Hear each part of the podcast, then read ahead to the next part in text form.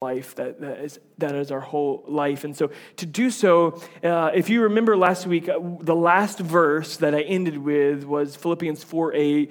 Uh, finally, brothers, whatever is uh, pu- whatever's true, whatever's noble, whatever's right. Re- remember that one, Philippians four eight. Think about these things. Uh, and I actually want to back up and, and read the first three verses, not the first three verses, the three verses that immediately precede that, because it's a, a part of a, a larger thought, uh, and really begin to dive into this story and just deal with how hard it is to walk in this thought life. And, and really what I feel Paul gives us kind of a clear picture of our best shot at this and how where all of this fruit of a healthy emotional and thought life and spiritual life comes from, where that fruit comes from. And so let's look at Philippians four, verses four through seven. It says, Uh, rejoice in the Lord always. I'll say it again. Rejoice. Let your gentleness be evident to all. The Lord is near. Do not be anxious about anything, but in everything by prayer and petition, with thanksgiving, present your requests to God. And the peace of God, which transcends all understanding, will guard your hearts and your minds in Christ Jesus. That's our text for today. And I love that text because it's so powerful. And honestly, it's really encouraging, right? Um, but it's also really feels like impossible to not be anxious about anything. Just the, even the, the title of this series is a little bit silly if you think about it, because even Paul himself, you know, uh, in other parts of his letters, he actually wrote how he was really anxious about a lot of things. He was anxious about what the church is going through and anxious about what he's going through. And, and even Jesus in the garden, you guys remember Jesus? He's in the garden and he's sweating profusely, something sweating blood. Right, sweating blood through his skin. That's how stressed and anxious he was. Even Jesus struggled to not be anxious in that moment. And the idea that we will never, like we can get to this place in which just we're happily ever after and we're never anxious about anything, frankly, sits among a set of scriptures that feel just impossible. And so these aren't really, I think they're more pursuits of our life that we long to live within, to, to maintain, and, and maybe we can't do it over the rest of the course of our life, but maybe I can do it for this next day. I can just make a choice and learn to abide in Christ in such a way in which I am free of those things. This this passage, I could preach a whole series on. It's so powerful, and I'm I'm tempted to lean into the peace that passes understanding when we talk about anxiety. I'm tempted to talk about the power of thanksgiving and gratitude in our prayer life and what an impact that is. And, and we'll talk about all these things a little bit. Talk about the joy of the Lord a little bit. But really, I feel like Paul, because of his style here, not because of his intention, he buries the lead. You know that phrase, like you bury the lead, like you, like tell me the most important thing that kind of holds all this together. And I feel like it's buried in the middle of these three verses, and it's really the smallest sentence. And in fact, in the Greek language, it's it's two words that I really want to be the foundation. And what I really feel like for Paul is the glue that holds his whole encouragement to the church at Philippi together. And it's these two Greek words, Kyrios and Gus. That's, that's the Greek words for it, and it just means the Lord is near. The Lord is near. I want that to kind of be the, the bedrock, and I feel like that is what Paul is communicating to the church, how we can uh, rejoice always, how we can be gentle to everyone, how we can not be anxious, how we can, how peace hits our life in which it, it's because he's near. And it's through his nearest, nearness and abiding in that that we will come to understand and live in each one of these and have the fruit of those in our life. Uh, it, it's funny because the, the book of Philippians is overall, many theologians would say, it's kind of like a theme of joy. It, it's a, it's like one of the most happy-go-lucky lucky, uh, books you'll find, uh, particularly in the New Testament. Um, it, it's just a, a real positive tone, but y- you would never, you know, guess that Paul is himself, except for when he says, I'm in chains, is in prison as he writes that, not the most happy-go-lucky environment that you've ever found. And so he says all of this stuff out of his own life in which he struggled to find and maintain and live in this place to rejoice always and to not be anxious. But it's the nearness of God that really has taught him that makes all these things possible. And and so he's not just going through the physical suffering of being in prison. He's been accused of different things. He's been beaten on several occasions. In, in fact, in some parts of the the uh, of his uh, letters, he he's actually says this. He's like, you can kind of get hints of him dreaming about death. Like, look, I, I'd rather die. I'd rather go to be with Jesus, but I'm going to stay here on your behalf. You get these hints and thoughts that, like, his life is so terrible that he's actually dreaming of, of death. And so the guy who's writing this is not one who, like, life has been perfect for. So if you're one of those people that, like, life's been just rough, you've just had a very hard life, like, Paul gets it. He's been living a very difficult journey to follow the Lord's will in his life. And so he's facing all of these things. But it's not just him. It's the, the church that he's writing to, the, the, this letter to the church at Philippi. They had their own set of challenges. Uh, they're being persecuted from outside influences, people who are not happy about the work of the ministry there in Philippi. That it's it's a it's not really a part of the Roman Empire, but it sort of is. It's kind of like grandfathered in, brothered in, and so a lot of the customs, and they have their comfort, and so they don't want them to be doing certain things. There's all these outside pressures on that church. I mean, they're also dealing with internal conflict, just like you've got at your work or in your family or in your church. There's interpersonal conflict. They're dealing with some problems like that. And they're also dealing with some false teachers that are blatantly coming in and, and teaching false gospels, whatever that false gospel might be at the time. And so their challenges for the church at Philippi are not really all that different from the challenges that we face. And they were struggling maybe to maintain joy and maintain gentleness when people are coming against them, and they find themselves anxious about a lot of things. And Paul's encouragement is profound for their life, and I think it can be very profound for us. But let's so let's talk about these two words, these two Greek words, Kyrios, angus, for just a few minutes, uh, because I, I think it's huge that we understand these. The first Kyrios is the word Lord. But really the understanding is uh, a sovereign Lord, a, a sovereign master who is over uh, in anything, like whatever it might be. This could be a phrase that could be used for anybody, but here it's obviously specifically speaking about God himself. And this idea of his sovereignty over everything is essential for us to have deeply within our heart. Not just something that we believe, but something that we hold dear and we know is true, because it's at the core of why we can't be gentle to everyone. It's why we can't possess the joy of the Lord. It's essential of why we are so anxious so often. It's because when we really burrow down into a lot of those things, we may say that, yeah, yeah, yeah, he's Lord over all, but then we are worried about things that if he's Lord over all and we are his sons and daughters, then, then why are we so wor- worried about it? And often it takes us getting back to that truth that maybe I just don't believe that as much as I say I do, and wrestling with that, wrestling that deep into our hearts, in which he truly, we're surrendered to him as Kyrios, as Lord. But not just uh, his character, his very nature as sovereign over all, but his very nature as in his nearness. That he's not a God who is far off, as some of our founding fathers thought. He was just a, a watchmaker who kind of got things started, creator of all, but kind of far off. And earlier this year when we talked, did our series Here and Now, we talked about that, that God is near. And it was a it was a prophecy towards Jesus, about Jesus, that was fulfilled in Matthew one twenty-four that, that says, his name shall be called, anybody know? Emmanuel, which means God with us. It, it's, it's not, it's his name, but it is, it's who he is. That, that he's with us, like, and he doesn't cease to be with us because we get anxious. Like, he's still present. He doesn't cease to be with us because we don't feel him anymore, because it's his very nature that he's with us. He doesn't cease to be sovereign because we lose sight of that. It's who he is. He is sovereign and he is Emmanuel, God with us.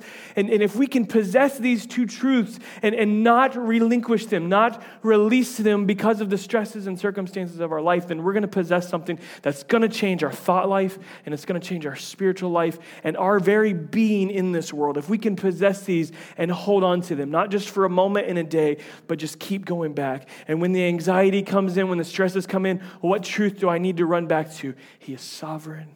And he is with me. And things start getting a little bit clearer. The anxiety starts turning down and just pushing into trusting in that. Uh, there's much in this text that I, I, I want to, to speak to, and, and we will. But I want to go to one other text in John fifteen four, when it talks about abiding in his truth, abiding in Jesus. And it's this one: remain in me, and I also remain in you. No branch can bear fruit by itself. It must remain in the vine. Neither can you bear fruit unless you remain in me. Um, how many of you guys are good at starting things but not finishing things? Like, you've got books that you love to start a good book. You love to start a T V series. You love to start a, a house project. Somebody got a house project that's not quite finished yet. Yeah, I got a couple of those too. That bathroom that we had this crazy thing this summer, it's not totally finished yet, right? We all have these things that are a little bit undone in, in our life. And we get them going, but then we kind of we kind of cease to bear fruit in those areas because we don't remain and stay focused on them. And I think this is essential for us to not only understand the character of God, that he is near, he's sovereign, and, and he is Emmanuel, God with us, but it's to remain in those things. And my ability to remain in those things in, in many ways is, is going to shift and, and set the course for what my thought life and my spiritual life is going to look like. Like, and so before we get in and talk about all this other stuff, let's just keep it real simple here. My ability to remain in Jesus is what all this fruit's going to be able to come out of. It's not, it's not a formula, it's a relationship. It's not a, it's not a formula. And so often we want a formula. We want to look it up, we want to find the YouTube video, and then do it, and then we'll just do it. That's not what this is with Jesus. It's not that. It's it's a it's a relationship, and, and we're not going to bear any fruit, spiritual fruit, fruit that matters, that lasts, unless we're abiding and remaining in him. So I want to briefly look at, at these four things and just kind of share my heart and, and what I, f- I feel like God wants to speak to us. And the first one is that the, the, the fruit that comes from abiding in Emmanuel, God with us, abiding in Jesus, is that our, the joy of the Lord will be constant and, and not circumstantial. I actually want to go back to the text, and let's read through this here. And you're going to see some words highlighted in yellow, and I actually want you to read them out loud with me, if you will. Uh, Rejoice in the Lord. I, I will say it again. Rejoice, and let your gentleness be evident to all. The Lord is near. Don't be anxious about, anything, but in by prayer and petition with thanksgiving, present your requests to God. Keep going. And the peace of God, which transcends all understanding, will guard your hearts and your minds in Christ Jesus. There's kind of a constancy here that is not circumstantial on who the person is, on what the circumstance is, on what you don't understand or do understand. It's kind of all and everything. It's it's our whole life. It's our whole life. And he wants us to experience the joy of the Lord. And and honestly, can I just be honest? Like, kind of growing up in the church, we talked about Christianese last week and how that can be damaging in a lot of ways. And and so words like rejoice are, are not words I use in my regular vernacular. Like, when's the last time you just said rejoice? I'm just rejoicing. Maybe, maybe so. Maybe that is a part of your vernacular. It's not one that is natural or common to me, but I think the truth in the heart of what Paul is saying to us here is to experience the joy of the Lord. To experience the joy of the Lord. And look, this life has a lot of highs and a lot of lows. A lot of circumstances that are out of our control. This week you had a good day and you had a bad day, most likely. You know, there were moments in which you had absolute highs and moments in which you've started to kind of deal with some anxiety and depression about something. we have these highs and lows, and sometimes we can just feel like we're on this giant roller coaster. Anybody ever feel like that? Am I the only one that just feels like sometimes that's up and down? There was a professor, not a professor, he was a teacher, he was in high school, of mine, who was a man that was deeply shaped by God and deeply formed by God, and he really was a, a little bit stoic in a, a lot of ways, and I just found a constancy in his tone that I really admired, and and I, I felt like there was something godly about that that was not natural for me because I was prone to anger outbursts and um, you know highs and lows, and, and and so I really began to admire him, and and the more I studied the scriptures and studied theology, I really understood that that constancy, that steadiness, is who God is. And it's really what he wants for our life. To, to be able to rejoice, whether we got a lot of money or we don't have much money at all. To, to rejoice whether we're in the hospital or, or wh- whether we're with our best friends celebrating a birthday. To be able to not live our life just on highs and lows, but through the joy of the Lord. And, and Jesus, we talked about John fifteen, about remaining in him, John fifteen four just a moment ago. If you read down seven verses to, to John fifteen eleven, you say, okay, well, what is the joy of the Lord and how can I possess it then? Well, Jesus tells us, John fifteen eleven, I've told you all this about remaining in me and bearing fruit so that my joy may be in you and that your joy may be complete. It may be full. It may be ever present. I tell you all these things so his joy would be in us. Joy is not something we seek to find. It, it, joy is not a place in which everything's finally perfect and then I can have joy. In which I, I, I've made everything right and, and now I can just live in this constant state of, of bliss. That, that's not what Jesus has for us. In fact, the way that we can come to experience that, what is it? It's that his joy may be in us. And so just like salvation and just like spiritual gift, it's a gift. It's a gift that flows out of the relationship. Like I love, you guys you guys know how much I love my wife, right? She's amazing. I love her to death. And, and I just get so much joy out of being with her. Like I don't need her to do anything. Like we we go, uh, you know, away and you know, uh, leave the kids at home with some crackers, and they just figure it out. I'm just kidding. Our kids are really young. We don't do that yet. But um, no, we just go out. It's like we just experience joy, and like we just want to be together, and and it's just be, it's just being together, and and we and now we we share so many of the same things, bring us delight, and I think that's the essence that I want to communicate to us today is. is don't try to find joy on your own, just receive his joy within you. And say, God, what actually delights your heart? So I'm not just knowing his character, but I'm knowing his the things that bring him joy and delight. Because there, there is more meat on the bones than that, than anything else we're searching for. There's so much more joy in the things that give him joy than even the things that we think will give us joy. we, uh, we, we, uh, The other night, Taryn said, I need some chocolate cake. I'm like, okay. And so I'm like, I'll go get you chocolate cake because I'm all about chocolate cake. So let's do it. And so I went and got her some chocolate cake. And I, I'm like, I'm going to get me something too. And so I was looking at the counter and they had a, a German chocolate. Do you like German chocolate? I know it's kind of like an acquired taste because of the coconut, but I like it. I like the German chocolate. And so I grabbed it uh, and I was looking at the carrot cake muffin and your, your cupcake. And I was like, you know, what's the difference between a muffin and a cupcake, right? The time of day, you know, it's like... pretty much.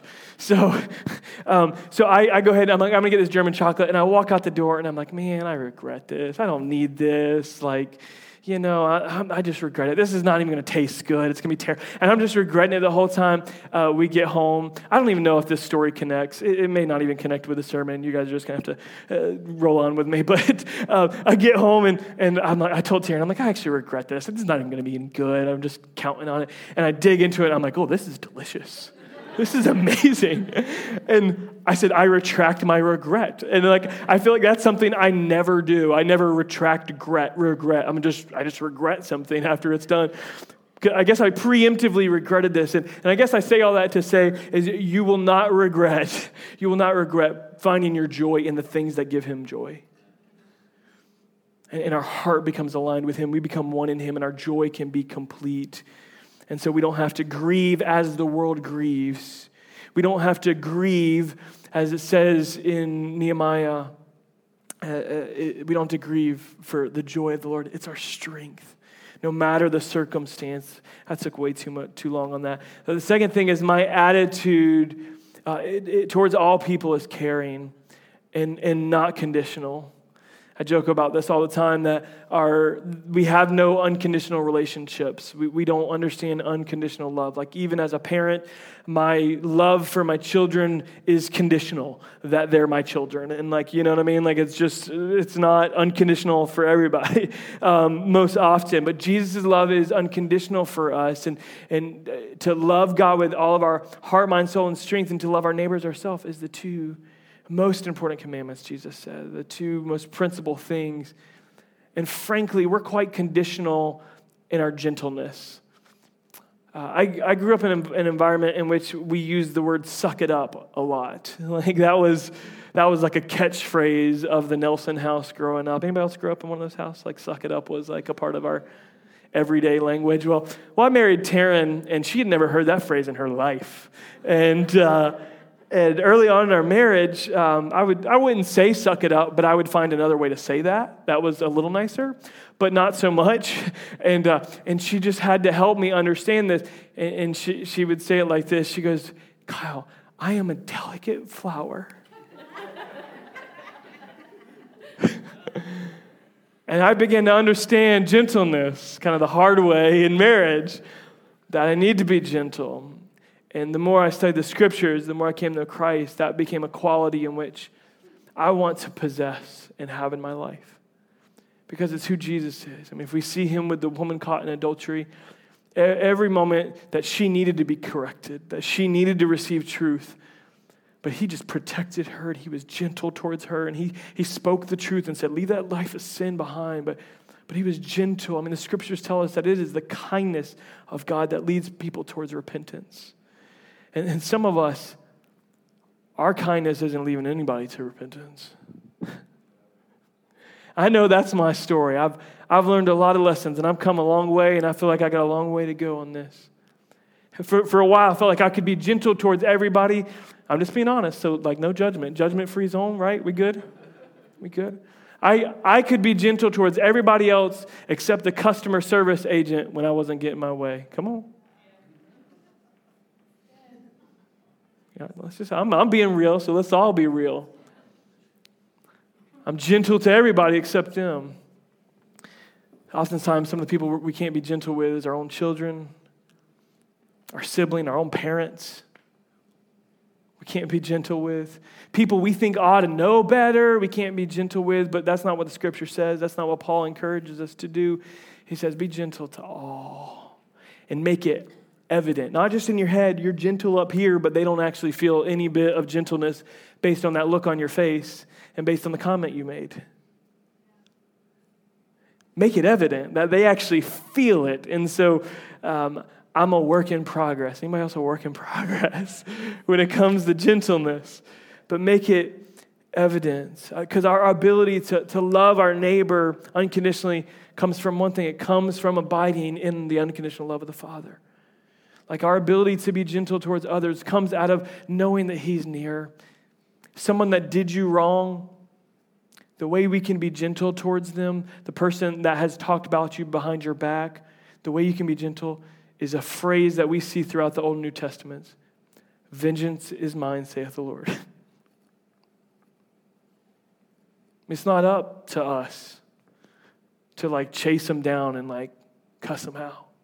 It's It's his. We can we can still be gentle, and we can just set ourselves free f- from any kind of um, you know ties in which we've got the people that we cannot be gentle to. And God wants to lead us into this place, but the only way that's going to happen is by abiding in the truth that that he's sovereign over every situation.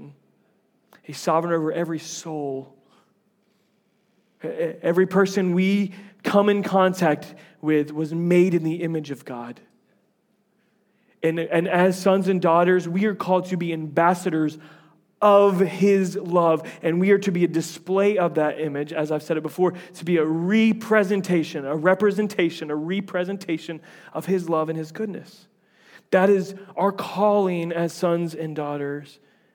And so who in your life do you need to be a little more gentle to? Maybe your spouse, maybe your boss, your coworker, your employee, your kids.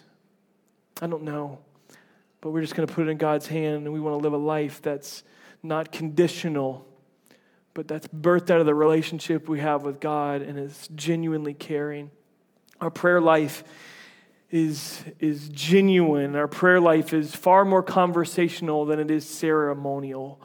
And I feel like a lot of our prayers are real ceremonial. And he says, don't be anxious about anything, but by prayer and petition, make your uh, with thanksgiving, to make your requests known to God, to present them to God.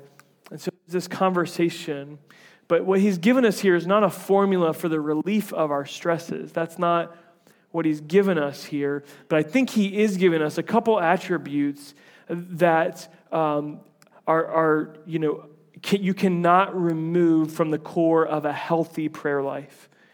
And I believe that's honesty and thanksgiving. Honesty and thanksgiving.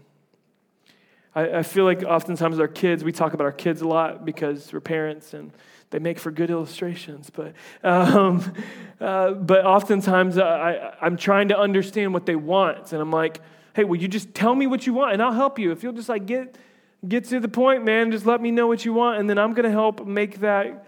You know, and like we're in like a whiny stage with Elisha, like we're in that stage, and it's real intense right now. We're like over the whining, but um, we're just telling, hey, just just ask, polite, ask nicely what you want. Like tell us what you want. Like if you need, that doesn't mean I'm going to give it to you.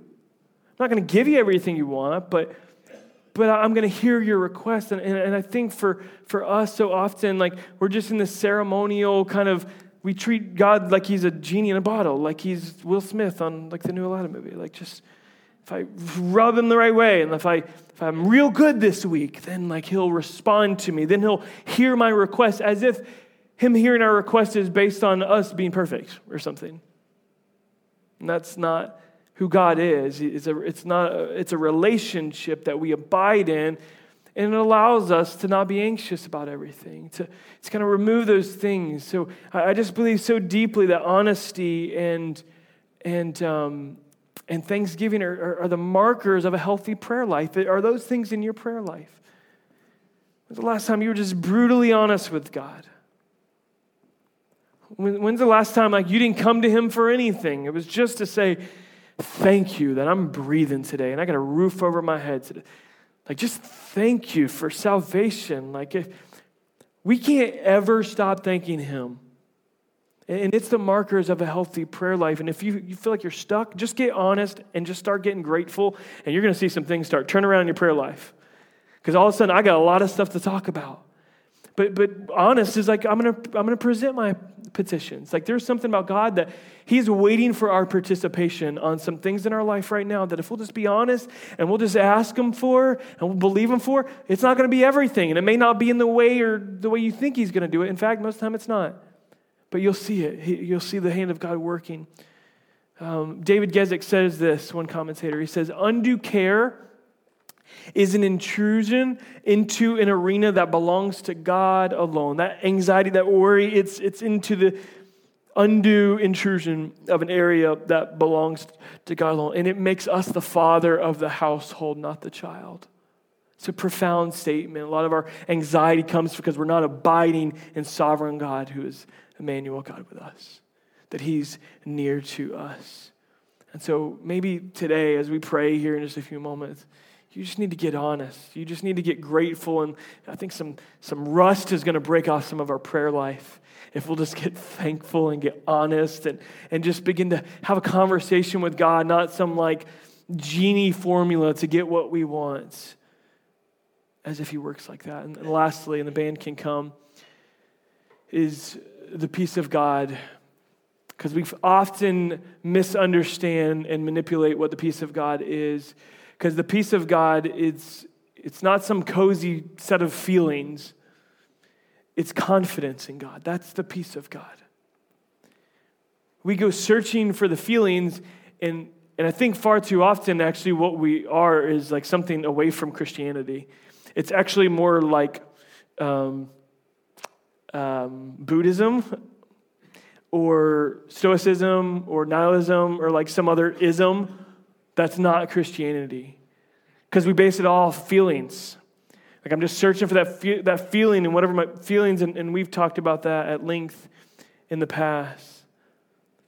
But God has for us a peace that passes and transcends those feelings. Like it's the, what is this peace of God? It's the type of peace that, that holds up in the hospital. It, it's, it's the type of peace that holds up when you've lost your home. It, it's, it's the type of peace that that holds up when your family has betrayed you and turned their back on you. Like it's, it's peace that holds up when the feelings aren't there. But confidence in who God is and his love and our position as sons and daughters is there. And I just think of Jesus in the garden. Once again, I mentioned it earlier, that sweating drops of blood, and he's dealing with this. Yet not my will, but yours be done. Like, but he, but he still then gets up and walks the road to Calvary. He still then is faithful to not even feel like he's got to make a defense for himself when he knows he was innocent. He's still gentle to everyone he's coming in contact with. When Peter wants to pull out a sword and cut somebody's ear off, I mean, he does. Jesus puts it back on. He's like, nah, that ain't how we roll. There's going to be gentleness that's going to be evident to all, even in his death and his arrest. This, these two words for transcends understanding. Really, transcends means superior or to, to rise above. This is, this is really important as we really talk about what anxiety is and how it works chemically in our bodies and our brains. This transcend is an idea to, to rise above it. And understanding really speaks of our thoughts and our perceptions, like what we perceive and our judgments to be made about situations. So as I was studying anxiety, it's, it's basically the release of a hormone, n- namely um, adrenaline, that's released into our bodies based on our perception of a situation. And so when we talk about understanding and abiding in God and who he is as sovereign over all and near to us, it's basically what happens is our perception is off. Our perception's off. We're perceiving imminent dangers over things that God's got under control. And we're feeling those. And so we're never going to get rid of all anxiety. It's a part of our life and being, but we can learn to abide in his truth. We can learn to live in the truth of his very character and his very nature. And some, some things that were perceived dangers, we know are not perceived dangers anymore. Because something's risen above. Something has transcended from inside of us. It's risen above, and it's it's and some of this is just going to happen through maturity in Christ, having walked through some seasons, having stepped out in faith and seen God show up, and it does what? It brings confidence, and that is what faith is. It's not like I hope it works out. No, it's confident that it is going to work out, that we can get to that place, and, and, and it's not mental and thought life and vernacular to kind of make ourselves feel better. No, it's the transcendent truth that begins to rise up within us. And that we reject the lies, we lead them off, we air traffic control the things that are taking up, to- like toxic thoughts that are taking up mental real estate. We, we send those to another airport. They're not landing with us. Peace of God is confidence in him, not some cozy feelings. And what does Paul say this is going to do for us? It's going to guard our heart. It's going to guard our mind. That confidence.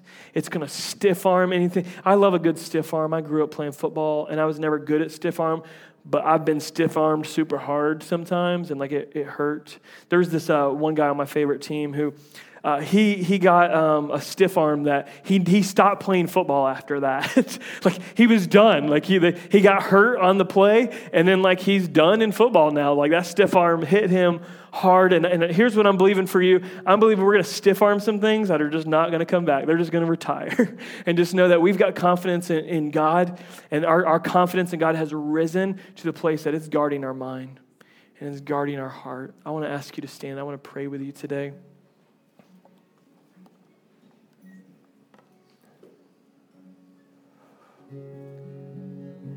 Let me just ask you a couple questions before we pray. Are we tired of the roller coaster of highs and lows, ups and downs? Or is there some people in your life that gentleness is not flowing out of to them? Kind of make excuses for it. And is are we just constantly consumed with anxiety? Has our, our prayer life gotten stuck? Is it just kind of religious and ceremonial, and we do it with church, and then like when things are bad, we reach out and be like, hey, help me here. Like I, I, we need something to rise up. Like we're searching for feelings, but God wants to give us something deeper that's going to just rise above all the other noise, rise above all the mess. I, I don't know where you're at. I don't know which one of these is landing for you, maybe all of them. But I know one of them that we cannot afford to miss, and it's that he is near. He is near to us. And we just need to maintain our posture as his sons and daughters. Everything else is going to come into perspective. Our perception is going to change. It's going to have a deep impact on some of our anxiety, some of our stresses. Just get some things in perspective. God, I pray right now in this house. God, I pray right now as one who bears a heavy burden mentally and emotionally and spiritually for others. I pray right now, God, that you would lead us and you would reveal, as we open our hearts, God, you would reveal who you are to us. Your very nearness, God. This is your nature, God, and we would embrace this truth, God. We would abide, we would remain, not just today in this moment with the music's right and the lighting's right, but God, on Wednesday when we want to scream and we we're losing our temper, God, in that moment, would you remind us, God, that you are near. And you are Lord over every situation, over every individual. We're created in your image. God, would you just remind us of who you are, your very character. For any of us, God, that we're in this kind of, we're looking for a formula, we're looking for a quick fix, God, would you just draw us close? Would you remind us that it's a relationship in God, it's a relationship that you've called us to, that you desire for us, that will set us free. God, teach us, Holy Spirit, guide us, Holy Spirit, in Jesus' name, amen. This band's going to lead us in a song that's just a, a powerful declaration of his truth. And if you're in this place and you're like, hey, I'm dealing with this kind of up and down thing. I've, I'm dealing with some anxiety stuff. Maybe you're dealing with depression, or maybe somebody in your family is battling this stuff. There's some prayer partners, these crosses. And I want to encourage you. I want to implore you to join with two or three. And maybe that's just with a spouse or a friend in the room. You don't want to come up in front, but I, I, I think we need to circle some of these things in prayer today. And, and so I'm imploring you to step out and be honest and be real. Bring it into the light. If not, man, I just pray God's going to do something amazing in our hearts. So let's come, let's celebrate, let's worship today.